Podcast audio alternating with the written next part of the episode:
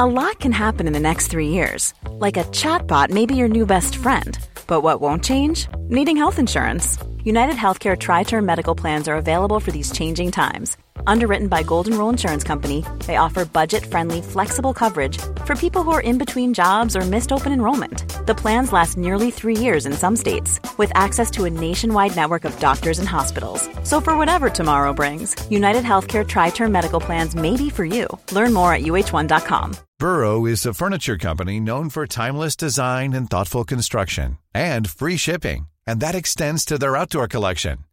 Their outdoor furniture is built to withstand the elements, featuring rust-proof stainless steel hardware, weather-ready teak, and quick-dry foam cushions. For Memorial Day, get 15% off your Burrow purchase at burrow.com slash ACAST and up to 25% off outdoor. That's up to 25% off outdoor furniture at burrow.com slash ACAST. Well, welcome to Wimbledon, folks. You might wonder where our music is. You might wonder where Catherine is. Uh, more of that later. You're going to hear both of those two things uh, in the course of this show. But uh, we'll come clean, Matt and I, sitting on the broadcast roof overlooking uh, Court 1 and Henman Hill at the moment. We had already recorded the podcast about 40 minutes ago. Completed a lovely hour of chat about all things semi finals today, looking ahead to the semi finals tomorrow. Catherine went on her way, and then two minutes later, we heard that there was going to be a press conference, and Rafael Nadal was returning to Wimbledon to take part in it. And that meant, Matt, we knew that Rafael Nadal was going to pull out of Wimbledon. So, what we're going to do. Just when you think you're ahead of tennis, ahead of the news, you're ready for an early night. No. Yeah. So where does that leave us? Uh, it means that we're going to have to remove the bit where we were talking about Rafael Nadal in the main show, uh, but you're going to hear all the rest of it. And uh, Matt and I have been in that press conference, or Matt was in the room itself. I was watching on TV while, whilst filing reports for BBC Radio. Um, but we'll we'll just react to that now and go through that story, um, and then let you listen to the rest of the show that we conducted with Catherine and Simon Briggs honest, it's worth it. um, but Matt, um, it's been a a strange day, hasn't it, in a way, because we had all the kind of the drama and the inspiration of yesterday, him getting through that match against Taylor Fritz, clearly in trouble with this uh, abdominal tear, which was confirmed today when we heard that he'd got a seven millimeter tear. He'd had a scan overnight. That was what was uh, the result of it. Um, we then had this comical situation where word got around that he was going to be practicing on court 10 this afternoon. Uh, so I went out there with my BBC microphone and headphones on, and word spread, and people started to hear about the rumour, and people started to come to the talk, court 10. And eventually I got to a point where I realised he's not coming. So I messaged a picture of myself looking uh, lonely on this court to his agent, and I said, "Am I wasting my time here?" And he said, "You're wasting your time on that court." uh, so. Uh, it turned out he was on a court 10, but it was in the practice area, not on the match courts, and uh, that was all the way over the other side of Wimbledon. So off I went there, and sure enough, Rafael Nadal spent about 45 minutes practicing ground strokes, volleys, um, serves right in the distance. I mean, we could barely see him, to be honest. Uh, they deliberately tried to pick as private a court as they could, I think. Um, no great surprise to see him not going through a hugely vigorous practice session, particularly with with what is was clearly an injury. Um, but it didn't necessarily mean that I thought he was going to pull out. I personally, if until an hour ago, I thought he would probably take to the court. In all honesty. Um, and uh, Novak Djokovic was practicing there, so was Kyrgios. Nobody was going through the most intense of practice sessions. You don't the day before a big match. Um, but um, yeah, then we got word through that the press conference was going to happen, and uh, Matt was in there. So, Matt, what uh, what did he say? Well, he came in and he was pretty sad and hurt, I think, throughout the press conference, but also composed and clearly he has been running the decision over in his mind all day and all night about what best to do, and he's arrived at the decision to pull out. And in in his mind, I think it's a very logical decision. So he was kind of at peace with it, even though he was clearly hurting. And he explained his reasons for doing it. Number one is that he doesn't think he can win two matches with this injury. He doesn't think he can be competitive enough to win the tournament. And number two is that if he played on it, he would make it worse. And that, of course, is a is a big contrast to Roland Garros. And I think what is interesting here is we were just in Nadal press conferences a few weeks ago at Roland Garros where he was talking about giving absolutely everything he possibly could just to make it through the event. He was playing with a numbed foot to be able to do that. But he was doing that because he knew that he wasn't making the foot injury any worse. Um, and he spoke about, you know, it could possibly be his last tournament ever at Roland Garros. He was giving everything there. Here, he knows that playing on it would make it worse. It would interrupt his schedule for the summer and the US Open. And in a way, that's that's kind of a positive, isn't it? In in Roland Garros, he was all short term because he didn't think he maybe had a career left. Now, because of what's happened to his foot, he is able to think a bit more long term again, and that's kind of been a good development in Nadal's career over the last month or so. That he is thinking about the future again, and you know, not wanting to jeopardise any of it. But yeah, those are his reasons for this decision that he's made, and clearly it was a tough one, but he's he's come to terms with it, um, and he said that it got worse the tear during the Fritz match. He pinpointed the exact moment, the three-one game when he was serving. He said that until then he'd had this problem, but it was under control. Then he felt it worse, and obviously all the tests today, I think, have, have really confirmed that it's it's this bad. Yeah, well, I, I had messaged earlier on today a, a physio that has worked on my pathetic excuse for a body uh, and, and helped keep it together, just to ask him about the particular injury that Nadal has and, and what it would be like trying to play a tennis match of that high octane um, with it. And uh, and he said, depending, this is Paul Dillon from Ultimate Physio, um, who said, uh, depending on which ab and area it is, it can vary in severity, but generally a tear like that would be manageable unless you were playing a very tough game like tennis.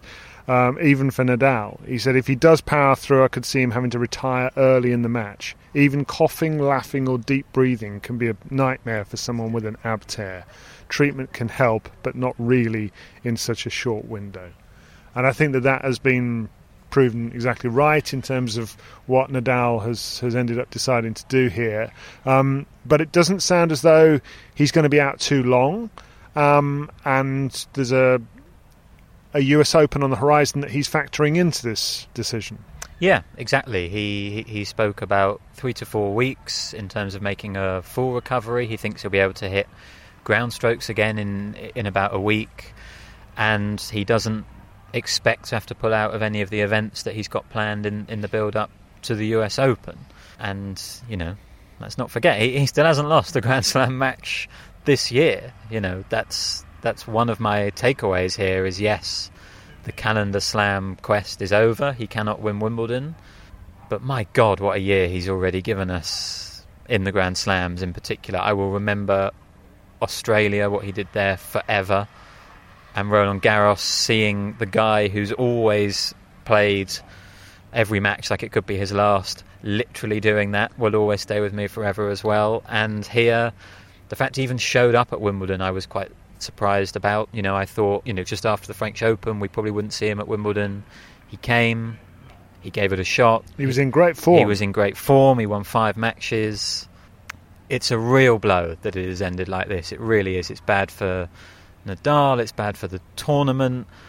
I can't even bring myself to think how Taylor Fritz must be feeling, but it's the decision he has to take, and he is taking it, as you said, with a view to the medium term and the US Open as well. I, I did ask this last night about um, Taylor Fritz, and uh, we were actually discussing it with uh, with Pam Shriver and Billie Jean King. What a sentence that is! about uh, you know, does the does the rule need to change to allow Taylor Fritz to step into the breach now? For instance. I mean, you know, there's that. There's the one element is, do you point a finger at Nadal and say, well, actually, your decision to carry on playing has selfishly robbed Taylor Fritz of his, of a chance, I mean, I don't believe that. I really don't. I think it's it's not incumbent on Nadal to make a decision for for Taylor Fritz. Uh, I, I, really don't. He, he's there to win a tennis match if he can, and then hopefully he'll be all right for the next day. You can't. There are no guarantees, and it was it was up to Fritz to win the match, and he Agreed. didn't. And I don't think Fritz is would would see it any differently. I suppose there is a question mark though over whether just in this situation, maybe you need to have have a backup, have a have a sort of situation where, by if the player can't take to the court, the one that he beat goes through. I know that will be suggested, and I know why that will be suggested. You know, people have spent a lot of money tomorrow on on tickets, expecting two matches, and they're only going to get one in terms of singles matches anyway. So I, I get that argument. I don't agree with it. I, I think injuries unfortunately are just a fact of the sport in this individual sport. It's going to happen every now and again. You know, they can promote some other matches and put it on the court and give some people some entertainment. Of course, it's a blow. I just wouldn't feel particularly comfortable with a player who's lost, clearly lost a match in a quarter final, getting another chance to win and potentially go on and win the tournament. That would feel totally unsatisfactory as well. I think mm, in not, a different not really way. sport, is it? No. Uh, so, and that's kind of why I'm always complaining about round robin. But uh, and this would be more severe, and it being a Grand Slam. So, yeah, very disappointing. Um, it does mean that Nick Kyrgios goes through to the final of Wimbledon, and he's going to be playing against either Cameron Norrie or Novak Djokovic on Sunday. And we'll have time to preview that match in tomorrow's show and also on Saturday after the, the women's final review, also to get uh, previews and predictions for the men's singles final. But we know that Nick Kyrgios is going to be there. So that's what's happened since we recorded the podcast you're about to hear. I hope you enjoy it.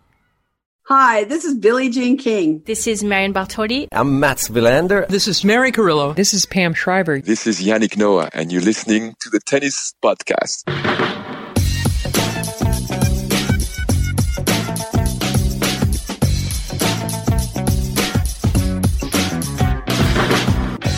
Well, the Wimbledon women's singles final is set. It will be Ons Jabeur of Tunisia and Elena Rybakina of Kazakhstan, who will do battle for a maiden Grand Slam title on Saturday. I've just come from the Ons Jabeur press conference, a joy, of course.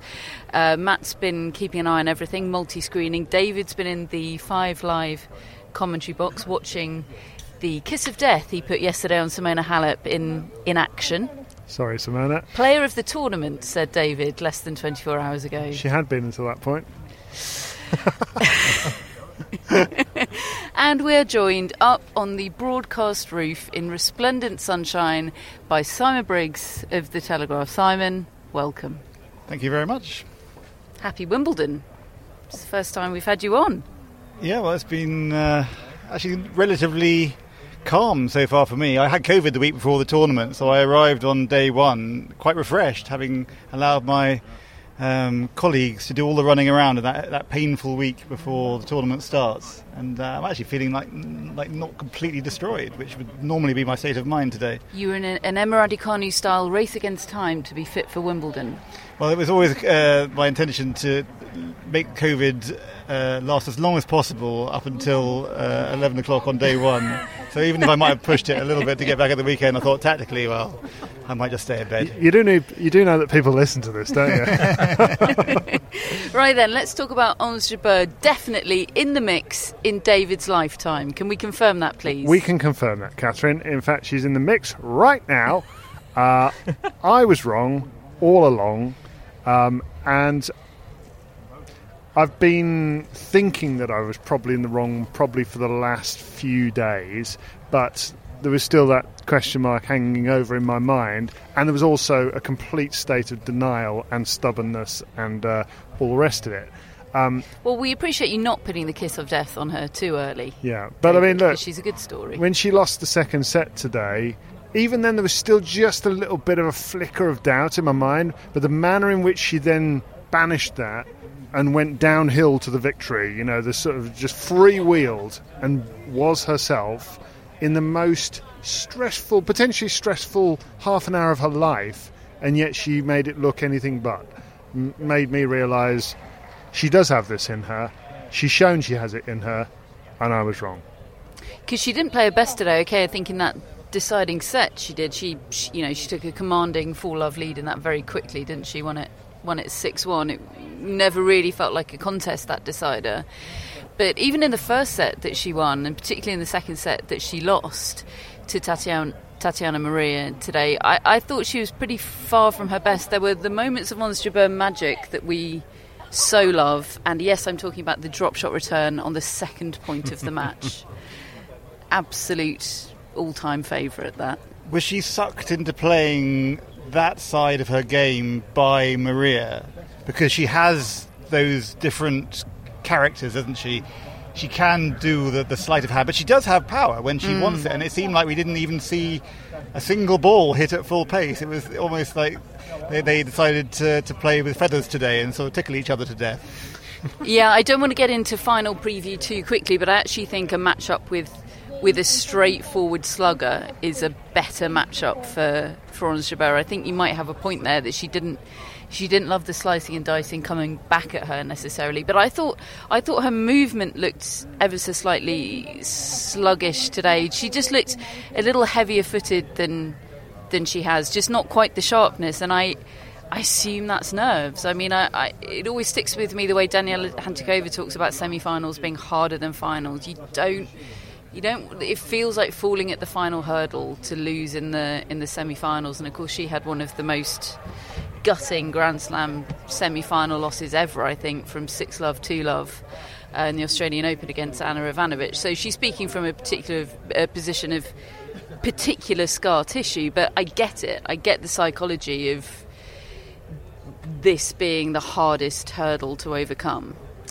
Yeah, I do as well. And uh, as much as Ons Jabeur has been a very prominent player in women's tennis for the last year, 18 months really, certainly compared to Tatiana Maria, they were still both in this situation for the first time, and I guess nerves would have affected both of them. But I actually think it says everything about Ons Jabeur as a tennis player that even though she didn't necessarily play her best today, I thought she was a little bit error prone, a little bit ragged at times. I can still think of so many amazing shots that she mm. hit. I mean, you spoke about the drop shot return on the second point of the match. The one that will stick with me is the is the pirouetting half volley drop shot that she hit, literally facing the wrong way.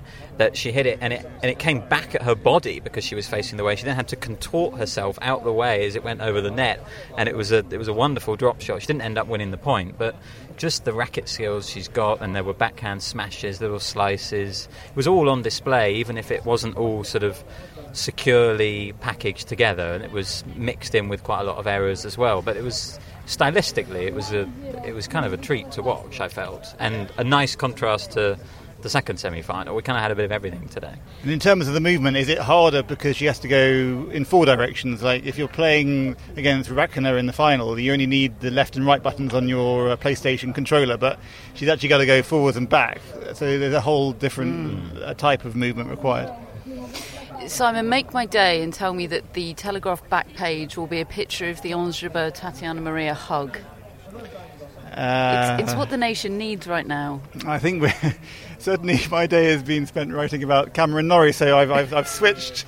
Uh, I, I've definitely switched loyalties from being the Emma Raducanu correspondent to the Cameron Norrie correspondent. I don't know if you can spot a common theme in, in, in this kind of public wind, hysteria Simon. that, that I, I'm very easily led. That's a very polite and long-winded no, Catherine. Hmm. Hmm. It'll just have I'm to live, live rent free in my head for the rest of my life. Then that yeah, hug. well, I mean, it's ah. one of the best, most emotional moments on the tennis court that I, I will have seen, and uh, and that's no exaggeration. I, I I filled up with tears watching that moment. And I had no expectation of that being the case whatsoever. I, I was kind of watching that match whilst also reporting on the, the doubles that was going on at the same time. More of that later. But I mean, first of all, Tatiana Maria. When you first watch her play, if you're if you, if you play in a club, uh, any tennis club, you've seen tennis players like Tatiana Maria hacking a forehand slice repeatedly and floating it onto the baseline and just give me a normal shot to hit. For goodness sake, that's not tennis. A lot of people would watch and think, and yet she's making it work. And actually, I, I really enjoyed it. But yeah, on the moment of victory, when they embraced. And actually, the bit that got me was then Jabeur going back to Maria and pulling her into the centre of the court and pointing to her for the crowd to specifically applaud Tatiana Maria. That's such a, an amazing gesture, such a selfless, lovely thing to do. And um, I can't think of any other tennis player that I've ever seen do that. I've seen people applaud their opponent off the court when they're get- leaving, whatever. To just go over and just, just say no, no, like almost like on a on a stage when you've just seen the most wonderful theatre and the cast come out and they, they want to push certain people to the front to, to get the, the, the standing ovation. And that's what a player who just reached the Wimbledon final, her first thought was to do that for her vanquished opponent. I, I think that's amazing. She's a great host, isn't she? Yeah. Possibly uh, in line for the Sue Barker job next year. She's the. I've just, as I said, I've just been in her press conference, which was magnificent in all the ways you'd expect. She, her her nickname these days is the minister. Is it minister? The Minister of Happiness. Minister of Happiness. And she gave a spectacular response to a question about the fact that Keir Starmer was in the royal box watching her today. She was asked uh, by a journalist from the Daily Mirror about the fact that the uh, the country's falling apart around her while she reaches the Wimbledon final. She said, "I don't." know- He said, "I don't know if you know, but our potential future prime minister was was watching you." Uh, in the royal box today, do you, do you think that was how did he word it? Do you think that was a good use of his time, something like that? Great. and she dealt with it superbly. She said, she said, "Well, I, I'm only the minister for happiness, so uh, so I couldn't possibly comment, but uh, but I've heard a little bit about." All the horrors that are going on uh, in the UK government, and I hope your next one's better than, than the last one. Ons is all of us.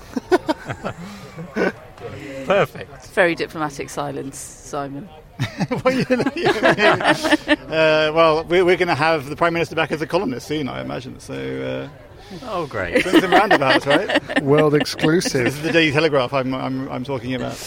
Um, Simon, we know the Ons Jabeur story um, and the narrative and the significance of her, and we love it. We love it all. We know we know who she is and how wonderful she is and how wonderful her tennis is.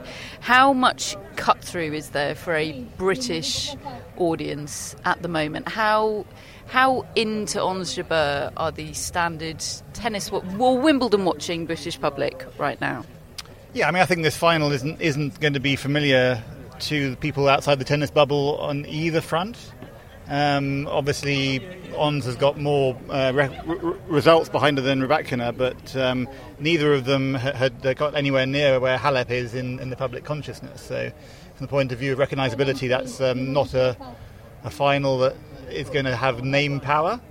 Um, I mean, the, the problem is that for uh, news organisations, the headlines are all going to be about Rybakina and where she was born um, tomorrow. That's also not necessarily feeding into the, the happy narrative, um, but it's uh, it's, it's uh, the reality of uh, of the way that uh, the interest is probably going to be. And we will come on to talk about that, obviously. But just in terms of Jabeur and where she was born, she's a Tunisian Muslim woman. It's Eid on Saturday. It, it's um, it's, the, it's she described it as the biggest celebration in in her calendar. Um, she's planning a big barbecue, win or lose. I think Tatiana Maria actually promised to barbecue for her. Um, which is weird because shouldn't it be on Jabeur barbecuing for for Tatiana Maria? But anyway, Tatiana Maria has pledged to do her a barbecue, so it's a national holiday in, in the Arab world on on Saturday, and it just feels like such a monumental, game changing deal. The fact that I, I know uh, several people got in touch to say that um, both Marat and Dinara Safina, uh, Marat Safin and Dinara Safina. Um, were Muslims when they reached the top of the sport and won Grand Slams, but an Arab Muslim woman reaching a Wimbledon final, potentially becoming a Wimbledon champion on the first day of Eid, I don't know, it's just, it's so massive and significant. Yeah, I mean, beyond these shores, um, and and for for people within these shores as well. But I mean that that is such a moment, isn't it? And um, And I think if she can do it, and I think she can, I am. I do wonder whether if there's any point at which she just suddenly freezes with with all this on her shoulders. There's been no sign of it yet. Uh, I think probably more likely is that Rybakina's violent game is is going to cause the problems if there are going to be problems. But yeah, I mean, it, it would be a, it would be a massive moment, and actually, just in terms of um, creating names, what better way to create your name than win Wimbledon? And uh, that that will put her. Okay, it might take a while until you can sort of build her in a certain way, but until you win big, you can't be billed. And I thought her her celebration, her post match interview on the court, her press conference just now, it very much had a vibe of I am delighted, but I'm not done yet. I'm not sufficiently delighted. You know, she's she she won't leave Wimbledon happy unless she wins it. She won't. She, she, she said in the press conference just now that after reaching the quarterfinals here last year, which was her first ever Grand Slam quarterfinals, it was a massive breakthrough at the time. It was the first tournament where she'd had her uh, mental coach Melanie Maillard with her. She said she said to Melanie after that tournament, after she'd lost in the quarterfinals, "I want to come back and win next year." And Melanie said, "Okay." Well, no guarantees, but I know that when you set your mind to something, you usually do it. So let's see if we can do it. And as you said before the tournament, it almost seemed as if she felt the French Open setback had been a valuable staging post towards this uh, mm. as a benefit, which is a remarkable way of twisting your own narrative into a positive light. And that is serious mental skill, isn't it? I mean, how many people would be able to, to take that view and, and then turn it into reality? It's interesting mentally because you feel like she's been leading up to this moment for a year, whereas Rybakina has come out of nowhere. But you sort of also feel like Rybakina is playing out of her mind and hasn't woken up. Um, so it's almost like one of them is very uh, in charge of the steering wheel and the other one's on autopilot. Yes, she's, we were talking about this yesterday on, on the, the podcast with Elena Rybakina. Is she on autopilot, or is is she just is she just a swan? You know, serene on the surface and lots going on underneath. She's so she's so unknowable at the moment to us all, isn't she? She's she's very very hard to read, and I still find that to be the case even after today's win over over Simona Halep. I mean, she was just yeah, it was it was dream like stuff, wasn't it, David? You you've never watched her up close like that before, have you? You was so taken by her tennis. Not not until a couple of days ago, and uh, uh, first time was on court one against Tomljanovic, which is you feel you could be sitting on the court, the, the position we have in the corner. Today it's a little higher on centre court, but just the yeah her game in person, court level, is a different watch to what you see on TV. You can't appreciate the purity of the ball strike that she has and the speed it's going through the air and the way it puts opponents on the back foot when she's on and how easy it looks. I mean, it's fluid, languid, you know, all those words, and yet it's violent and destructive. I mean, Simona, Simona Halep was trying her heart out. She was making the noise that I often think she needs to be making when she's trying hard and she's invested in every point. This was no, this was no capitulation from Halep. She was fighting her heart out she was just knocked off the court. She didn't. She she was struggling for ways to win points that weren't Rybakina errors out there today. She was, I mean, the definitive playmaker, Rybakina. Yeah, she needed Rybakina to dip in form, and she did. There was one game she played in the second set where she just suddenly hit four unforced errors, and it got Simona Halep back on serve.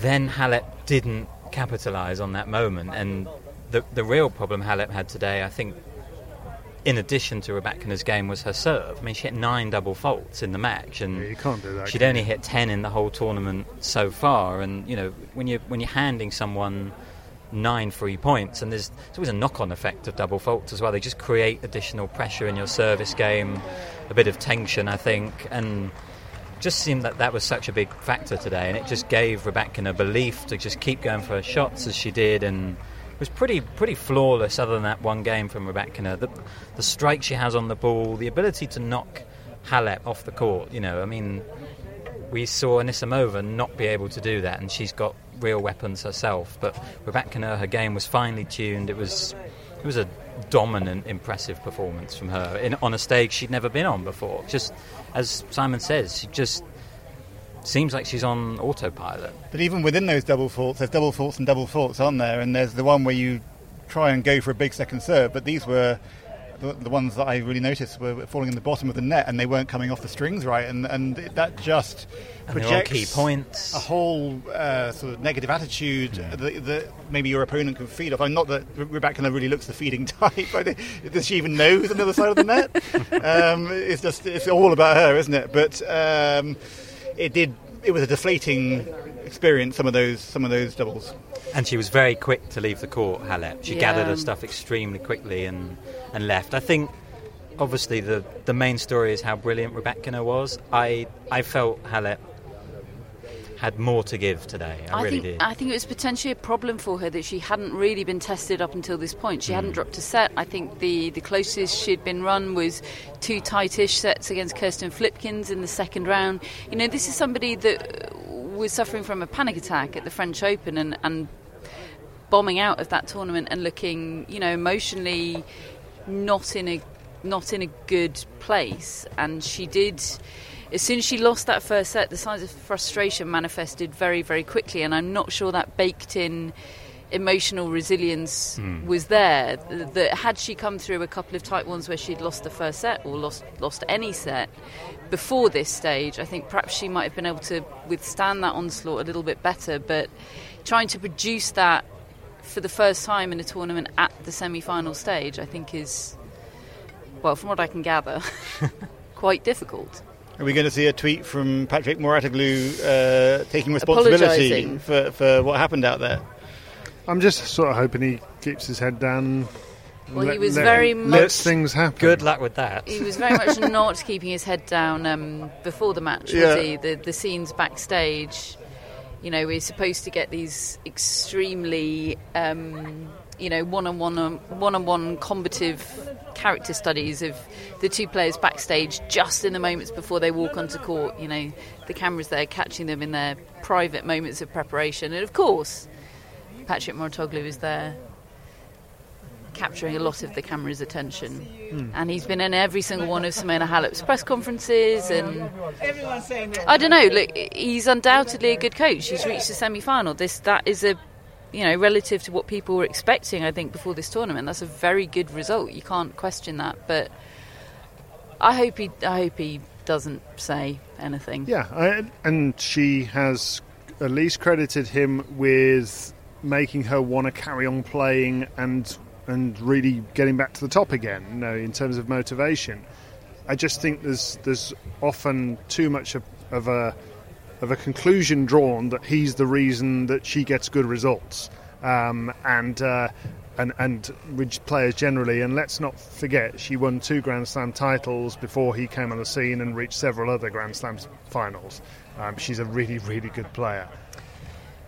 Okay, Simon, let's talk about um, Elena Rybakina's nationality. She represents Kazakhstan and has done for four years. She's she's pretty open about the fact that it was a, a financial incentive to to switch allegiances and represent Kazakhstan. I mean, there's a lot of ethnic Russians in Kazakhstan representing Kazakhstan. This is not uncommon. It's been a um, it's been something that Kazakh sporting federations of all sorts have been doing for a long time, and she's not alone. Alexander Bublik, I'd say, is probably the most prominent other um, switch switcher of, uh, of nationalities. But she said, "Yep, the federation offered me support.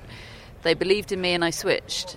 Um, the, question I asked the other night on the podcast was, you know, in the context of the justification and explanation that Wimbledon have given for their decision to to ban Russian and Belarusian athletes.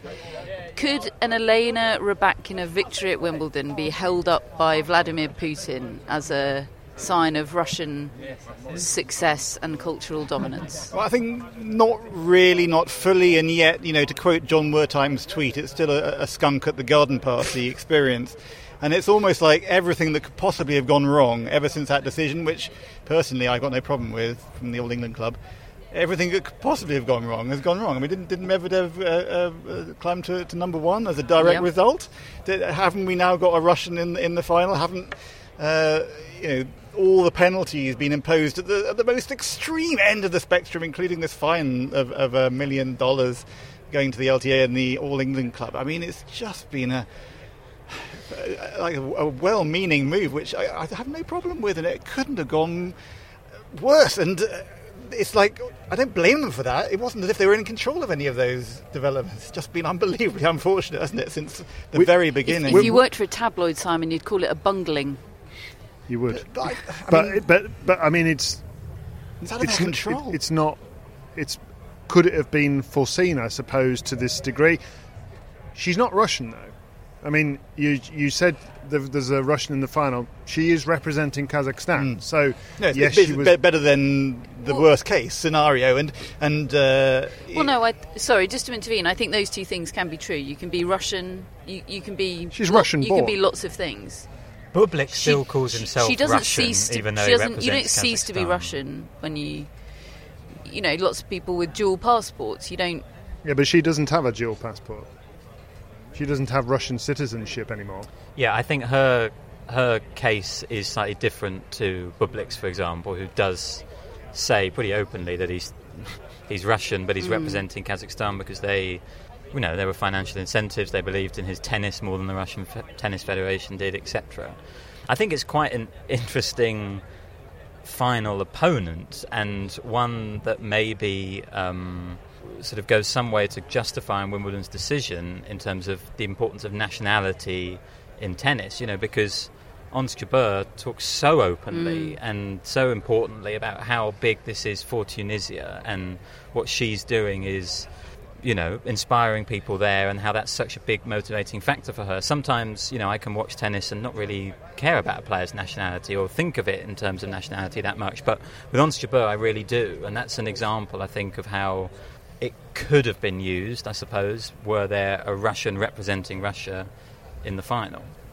It's going to be hard for everybody not to start out with a little bit of an inbuilt bias when we watch the final. I'm afraid. I mean, I don't know Rebecca, and I'm sure she's a great girl. Has she, has she been?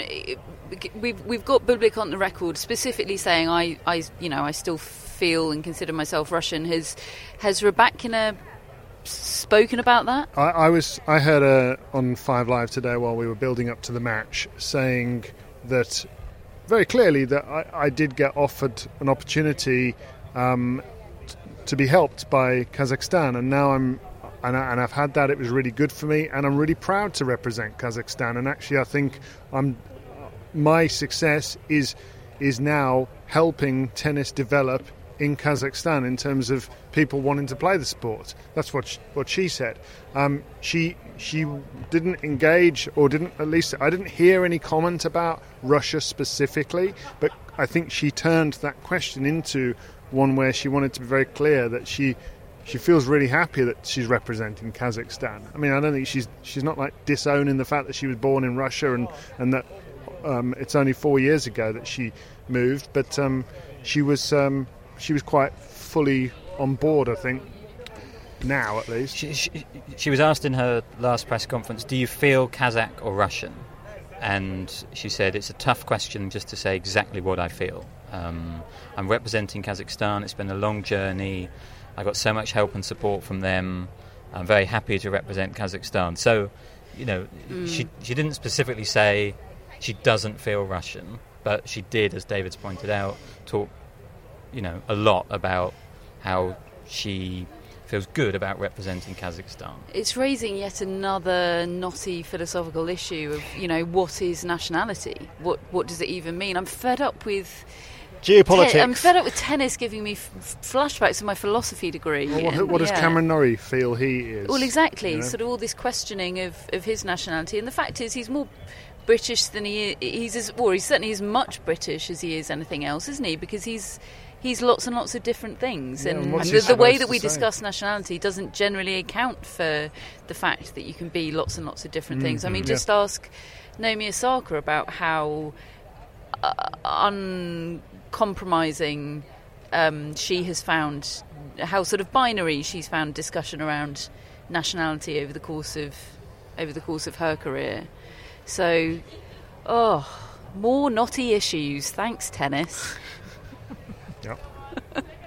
Do you think it will affect the final on Saturday? It's sort going to of affect the, crowd, isn't it? Is it? Is it going to affect so. the viewership, the feel of it? I, mean, I didn't sense that today on the court. I didn't sense that anybody is couching how they respond to her winners with that in mind. That's not what I got from, from being on the court and the interview she did on the court. People seem to like her and respond well to her. Um, that's just the general feeling I got. That, that, it, that it didn't make any impact at all. Two previous meetings between Jabeur and Rybakina. Um, well, actually three, but one of them ended via retirement, so I'm going to leave that one out. And it's uh, one win apiece. One in Dubai of last year, that was won by Jabeur, 6 2 in the third. Uh, and the other one in Wuhan of the previous year, won by Rybakina, 6 2 in the third. We'll do a full preview of the final tomorrow, and we'll hopefully hear from uh, Reem Abulleil as well, the um, the journalist that's covered Ons Jabeur most closely over the last, well, over the course of her whole career. Um, but I think, you know, contrast of styles generally makes Could good be- matches, doesn't it? Could, be, be, a really good. Could be really good. I, I, you know, you just I just hope they both settle quickly. Mm. God, I wish it was best of five sets. Yeah, so do I. Particularly for that reason, in a final, so much on the line. I mean, it was a very good day, wasn't it, today? Uh, I think so. semi-finals, and, and there's no reason why that shouldn't continue. Mother's Day is around the corner. Find the perfect gift for the mom in your life with a stunning piece of jewelry from Blue Nile. From timeless pearls to dazzling gemstones, Blue Nile has something she'll adore. Need it fast? Most items can ship overnight. Plus, enjoy guaranteed free shipping and returns. Don't miss our special Mother's Day deals. Save big on the season's most beautiful trends. For a limited time, get up to 50% off by going to BlueNile.com. That's BlueNile.com. This message comes from BOF sponsor eBay. You'll know real when you get it. It'll say eBay Authenticity Guarantee. And you'll feel it. Maybe it's a head turning handbag, a watch that says it all, jewelry that makes you look like the gem, or sneakers and streetwear so fresh every step feels fly. eBay gets it.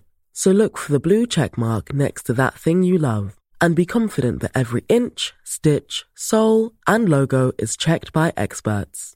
With eBay Authenticity Guarantee, you can trust that feeling of real is always in reach.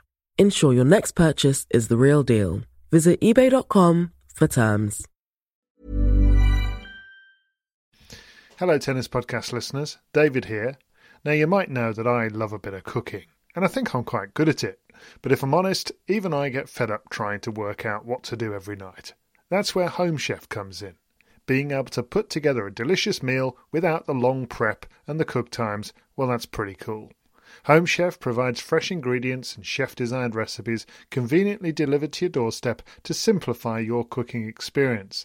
They have over 30 options a week and serve a variety of dietary needs, so you don't have to worry about what to make ahead of time. Not only is it convenient, but it's economical too. Home Chef customers save an average of $86 per month on groceries. Now, for a limited time, Home Chef is offering Tennis Podcast listeners 18 free meals plus free dessert for life and, of course, free shipping on your very first box. Go to homechef.com slash tennis. That's homechef.com slash tennis for 18 free meals and free dessert for life. You heard it right. So, Simon, Cam Norrie correspondent, Hmm. How can he beat Novak Djokovic? How, how are you bigging up his chances of doing the impossible Yeah, in yeah. the paper? I I think we have totally failed to offer any advice that, that Cam Norrie might benefit from.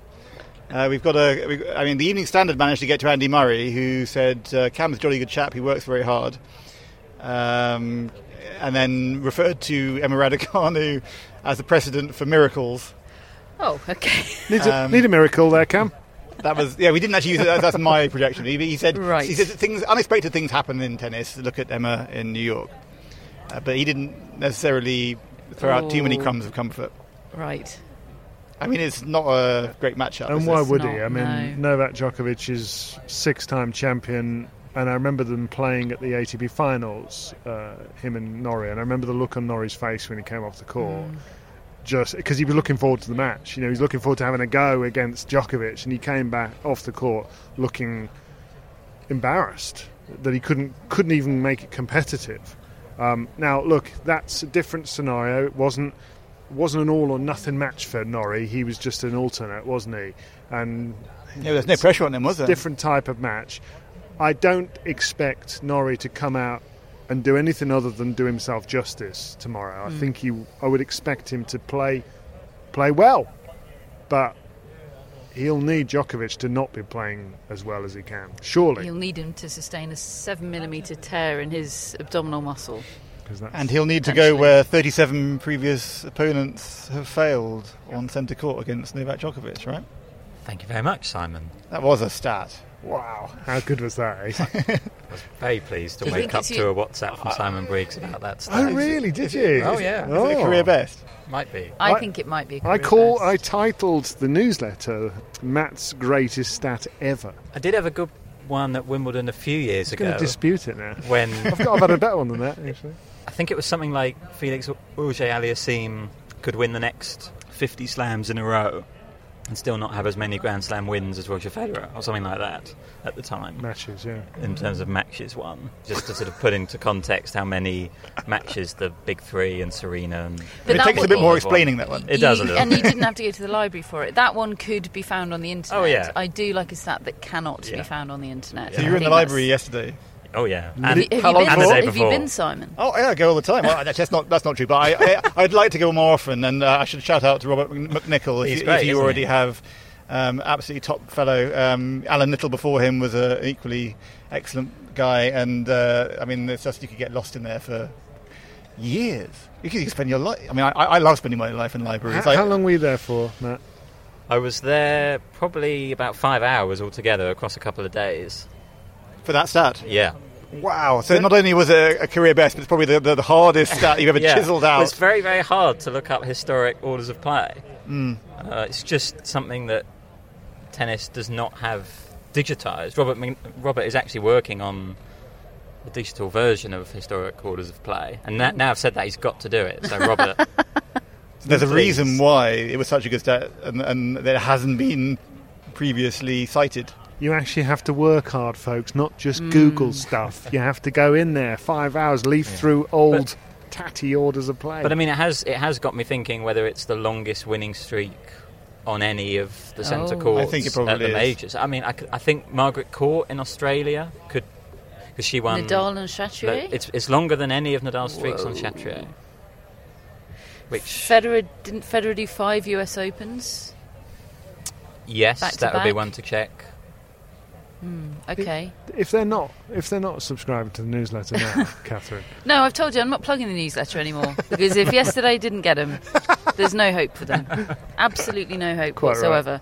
Um, bit of doubles business to bring you before we go. An absolute heartbreak, I'm sure, right now for Rajeev Ram and Joe Salisbury, the British American or American British top seeds in the men's doubles, who lost out 6 2 in the fifth.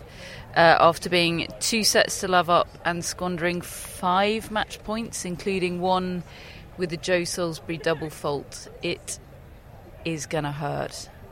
It, I mean, well, I, I, I to, watched. to Matt Ebden and Max Purcell, I should say, who were also the Australian Open finalists. They lost out to the Yeah. Special K in that match that revolutionised doubles. I, I joined that match uh, to, to report on it for Five Live while the commentary was going on in the first um, women's singles semi-final, and and it was two sets to love for Salisbury and Ram at that point. Deep in the third set, loads of pressure. They're having all the better of it. Purcell and Ebden are hanging on. I'm watching these match points come and go. It was the most amazing atmosphere. Packed house on court one. They were so behind Salisbury and Ram, and I kind of thought, oh, I'd love to be out there. This is so great. And then I went to commentate on Halep against Rebecca, and the sets just started ticking off for the opponents. And by the third set, I felt so sorry for Salisbury and Ram. They were ju- they were trying everything to get back into it, and it, the the quality of the tennis I thought was amazing. I just and Purcell, some of the stuff he was doing, the hands he's got. I don't know how they do it, these players, and to dig themselves. You know, I generally think five sets in the double series silly, but I just to think Joe Salisbury does right now as yeah, well. well, I'm sure. But just today, that was incredible sport. It was heartbreaking and heroic and everything in between.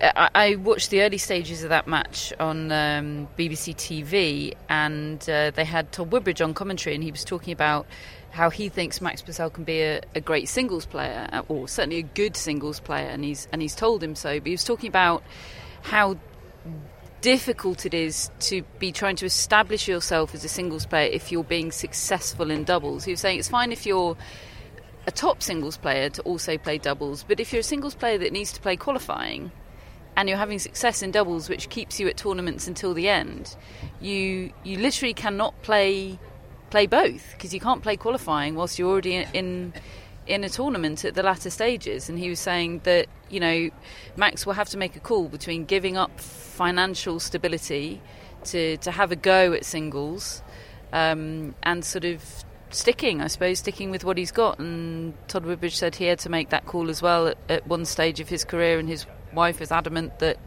he should stick with the doubles. not take the risk.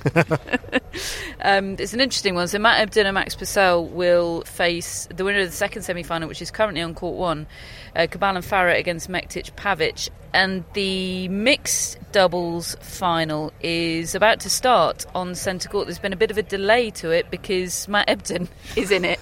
Good luck, he's, Matt. he's been a bit busy. Matt Ebden, alongside Sam Stosur, taking on Neal Skupski, the Brit, and his American partner Desirae Krawczyk, the defending champions, of course. The women's doubles semi finals are tomorrow, so we'll update you on those then.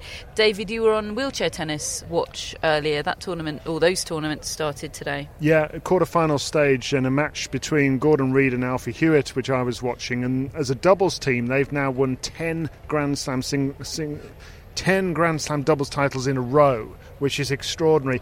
As a head-to-head, they're they're fascinating. I was watching this match, absolutely brilliant match. Um, went one set all. Eventually, Alfie Hewett won it. I mean, the, the the support that Gordon Reid has. There was one chap with a beard who did not stop shouting from point one to the end, um, and it was just a brilliant atmosphere. And yet, it was on court 14, as you say, and that the capacity of that court, I think, is about 340 people. And I just thought, what a shame! What a shame! What a missed opportunity! And uh, and uh, you know, there are other courts here with thousands of seats in them that that court that match could have been on, and and I reckon you'd have you'd have filled it, and uh, and it's it just feels to me like a big missed opportunity. And, and Alfie Hewett was asked afterwards by Jonathan Overend of the BBC about it, and, and he said the same. He said, I, you know. This could have happened today, and it's a shame it didn't. And there were legends on some of those other courts. I mean, and no disrespect to the legends, but uh, I mean, wheelchair tennis is an absolutely brilliant watch, isn't it? And and for that to be so difficult, people were craning over, try, trying to sort of create. Um, Mini step ladders and, and get legs up from their mates. It was it was carnage around the, around the surroundings of Court 14, and uh, that was a, a, a hashtag bungle um, in, in, in a uh, fortnight that on the scheduling front has been full of them. I mean, that's the one area where I think they have uh, not had a good tournament.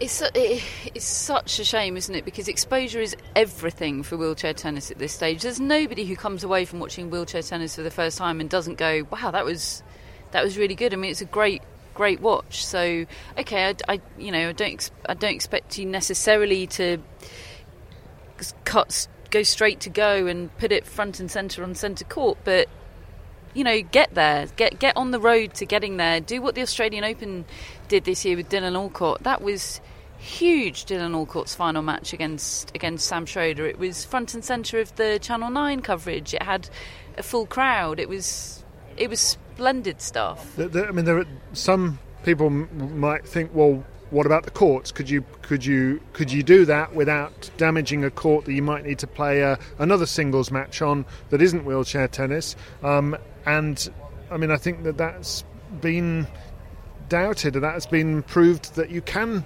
play on these courts. And even even if there is an issue there, fine, get to the second Thursday of the tournament and make court two your your wheelchair singles and doubles court, and uh, and and have a five thousand people in it.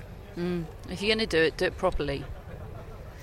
Um, yeah, couldn't agree more. Couldn't agree more.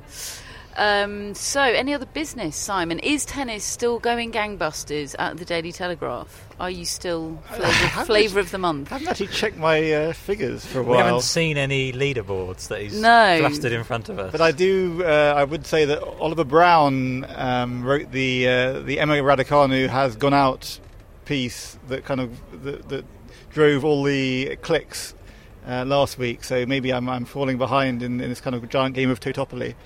Um, and Can we uh, help in any What way? was the Simon? Enradicarding correspondent doing at the We are time? helping. I was is on in the match report, but the match report Ah. was, was significantly less savage than the comment. Oh, right. Um, but the other business, uh, should we do the Serena Williams news story? Go for it, Simon. Is it out yet? I believe it's out. Go for I've it. seen it online. Go for it. um, which is that the uh, it's been uh, suggested that the reason she didn't come to the uh, centenary celebration was that she'd been asking for a giant fleet of courtesy cars for her entourage, and the All England Club had not provided it. Um, so, uh, if true, then it's a Did they provide her with a fleet of courtesy cars to, to see the Rolling Stones on Saturday night? Because originally I was told by by people here that, that she had flown out on the morning of the centenary, having Hmm. been here on that Sunday morning. Uh, but uh, Instagram and other sources definitely have approved this to be incorrect. It's a shame she wasn't there. It's a massive shame she wasn't there on Sunday. It's a shame that Agassi and Graf and Sampras and a few others weren't there, but in particular those. Yeah. You know, and I th- uh, when I think about how devastated Martina Navratilova must have been not to be able to make it, and what it would have meant to her to to be part of that, the fact that some people perhaps couldn't be asked, I don't know their reasons, but maybe at least a hint of can't quite be asked. That's a shame. Yeah, it is a shame. I, I wish I wish they'd been there. Um, but, But Cliff was there. Did you enjoy Pam's dancing, Simon? Well, Pam had got everybody going um, Mm. in the entire stadium, and then told us that it was a, it was a, a flashback to the original. Yeah, the OG. 1996. I mean, that's that was the historical context and uh, body popping all in one. And on that note, Simon, before I ask for a demo, let's get this show off the road. Um, this has been our. Uh, there's not. I've done this before, haven't I? There's not a word for sort of the one before. It's not even the one before a penultimate. Oh, no, but I know what that word is. Anti-penultimate. Oh, anti-penultimate. Yeah, Is that's there the a- word. That's before is- penultimate. so tomorrow is the anti-penultimate. Is there a word for what today is? No. I've driven us down a cul-de-sac. Day 11. Day 11. This has been your Day 11 tennis podcast. It's taken us that long to get Briggs on the show. Worth the wait, I'm sure you'll agree. Willow is our lovely Wimbledon mascot. Hello, Willow. Darwin. How have you done for Darwin today, David? Mm, didn't happen today, Darwin. We got the right winner. Just, uh, you know, we thought Ons Jabeur do it in straight sets and she messed us up. Carter, we neither got the right winner nor the right score, so apologies there. Embarrassing. Dearly departed Gerald. I got the right number of sets, but the wrong winner, which is actually an even worse prediction than Yes. uh, yours. Great success all round. Billie gone well. Jean. Billie Jean is sponsored by Billie Jean King and Ilana Kloss. Billie Jean King talked about Bones Jabeur in her press conference uh, this evening about how she had some of Billie Jean's words in her head on court today and, and in a lot of her matches, one point at a time. She hears Billie Jean saying to her, so that's uh, that's a lovely thought. Carl Weingartner and Chris Albert Lee are our executive producers and top blokes. And Matt, we have shout outs. We have Carlos Grubler in Haddonfield, New Jersey. Right, Carlos? A very Tennessee name. And hello, New Jersey. Home It's- of Bruce. The Garden State. Ooh, well done.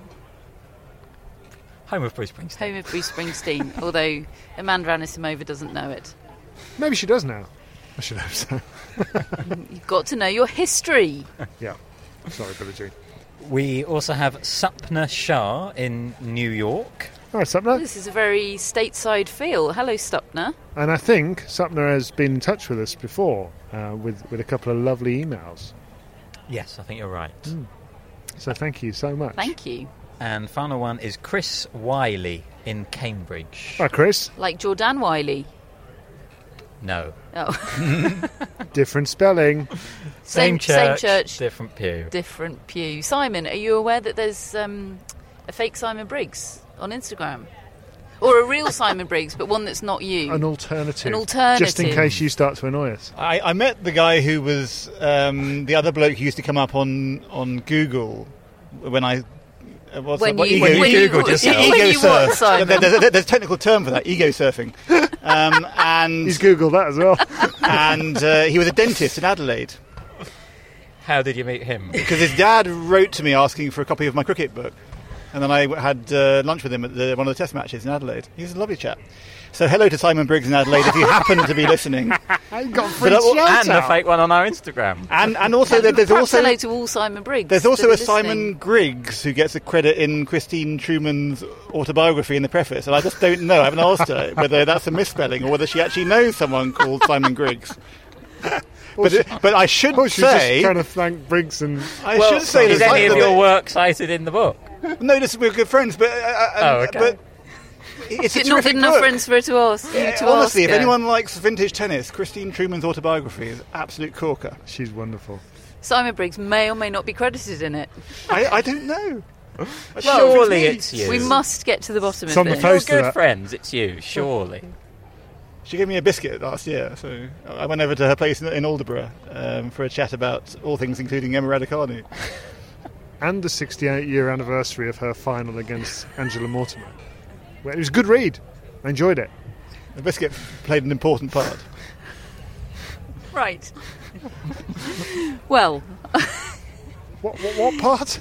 I don't know. I just I, I I remember the, the, the editor loved the biscuit because I, because we stopped in the middle of the piece and, I, and it was she was talking about her own experience when she played the Wimbledon final. Um, and if you remember, she injured herself. Yeah. Um, I think she was serving for the for the title. Changed the course of history. and, and and I said um, she handed me a biscuit, and then she said, "I've never quite got over it," or something like that. that and does it, paint it, an it, it image. was the it was the kind of pause that that, that, that my hmm. editor was, was was pleased with. It ju- just it does is- tug at the heartstrings. The thought Yeah, because I, know Christine, she's so lovely. and I also agree that story wouldn't be the same without the biscuit. Mm, mm. I, yeah, I it had to really explain that, didn't I? A It was a very good biscuit. It was one of those M&S ones with like several layers. I'm going to use a biscuit. If anyone from M&S is listening and would like to send us free biscuits, that would be most welcome. A great piece of reporting from Simon Griggs. he, he's my, my more talented alter ego. right. I'm not going to tell you to subscribe to the newsletter because if you haven't, then you're a fool. Yeah. A fool. Uh, become a friend of the pod. The link is in our show notes. Tell your friends. Leave us an Apple Podcast review. Leave Simon a five star rating on one of his articles. Do all of that. And join us tomorrow for a women's final preview and a digest of all the men's semi final action. We'll speak to you then.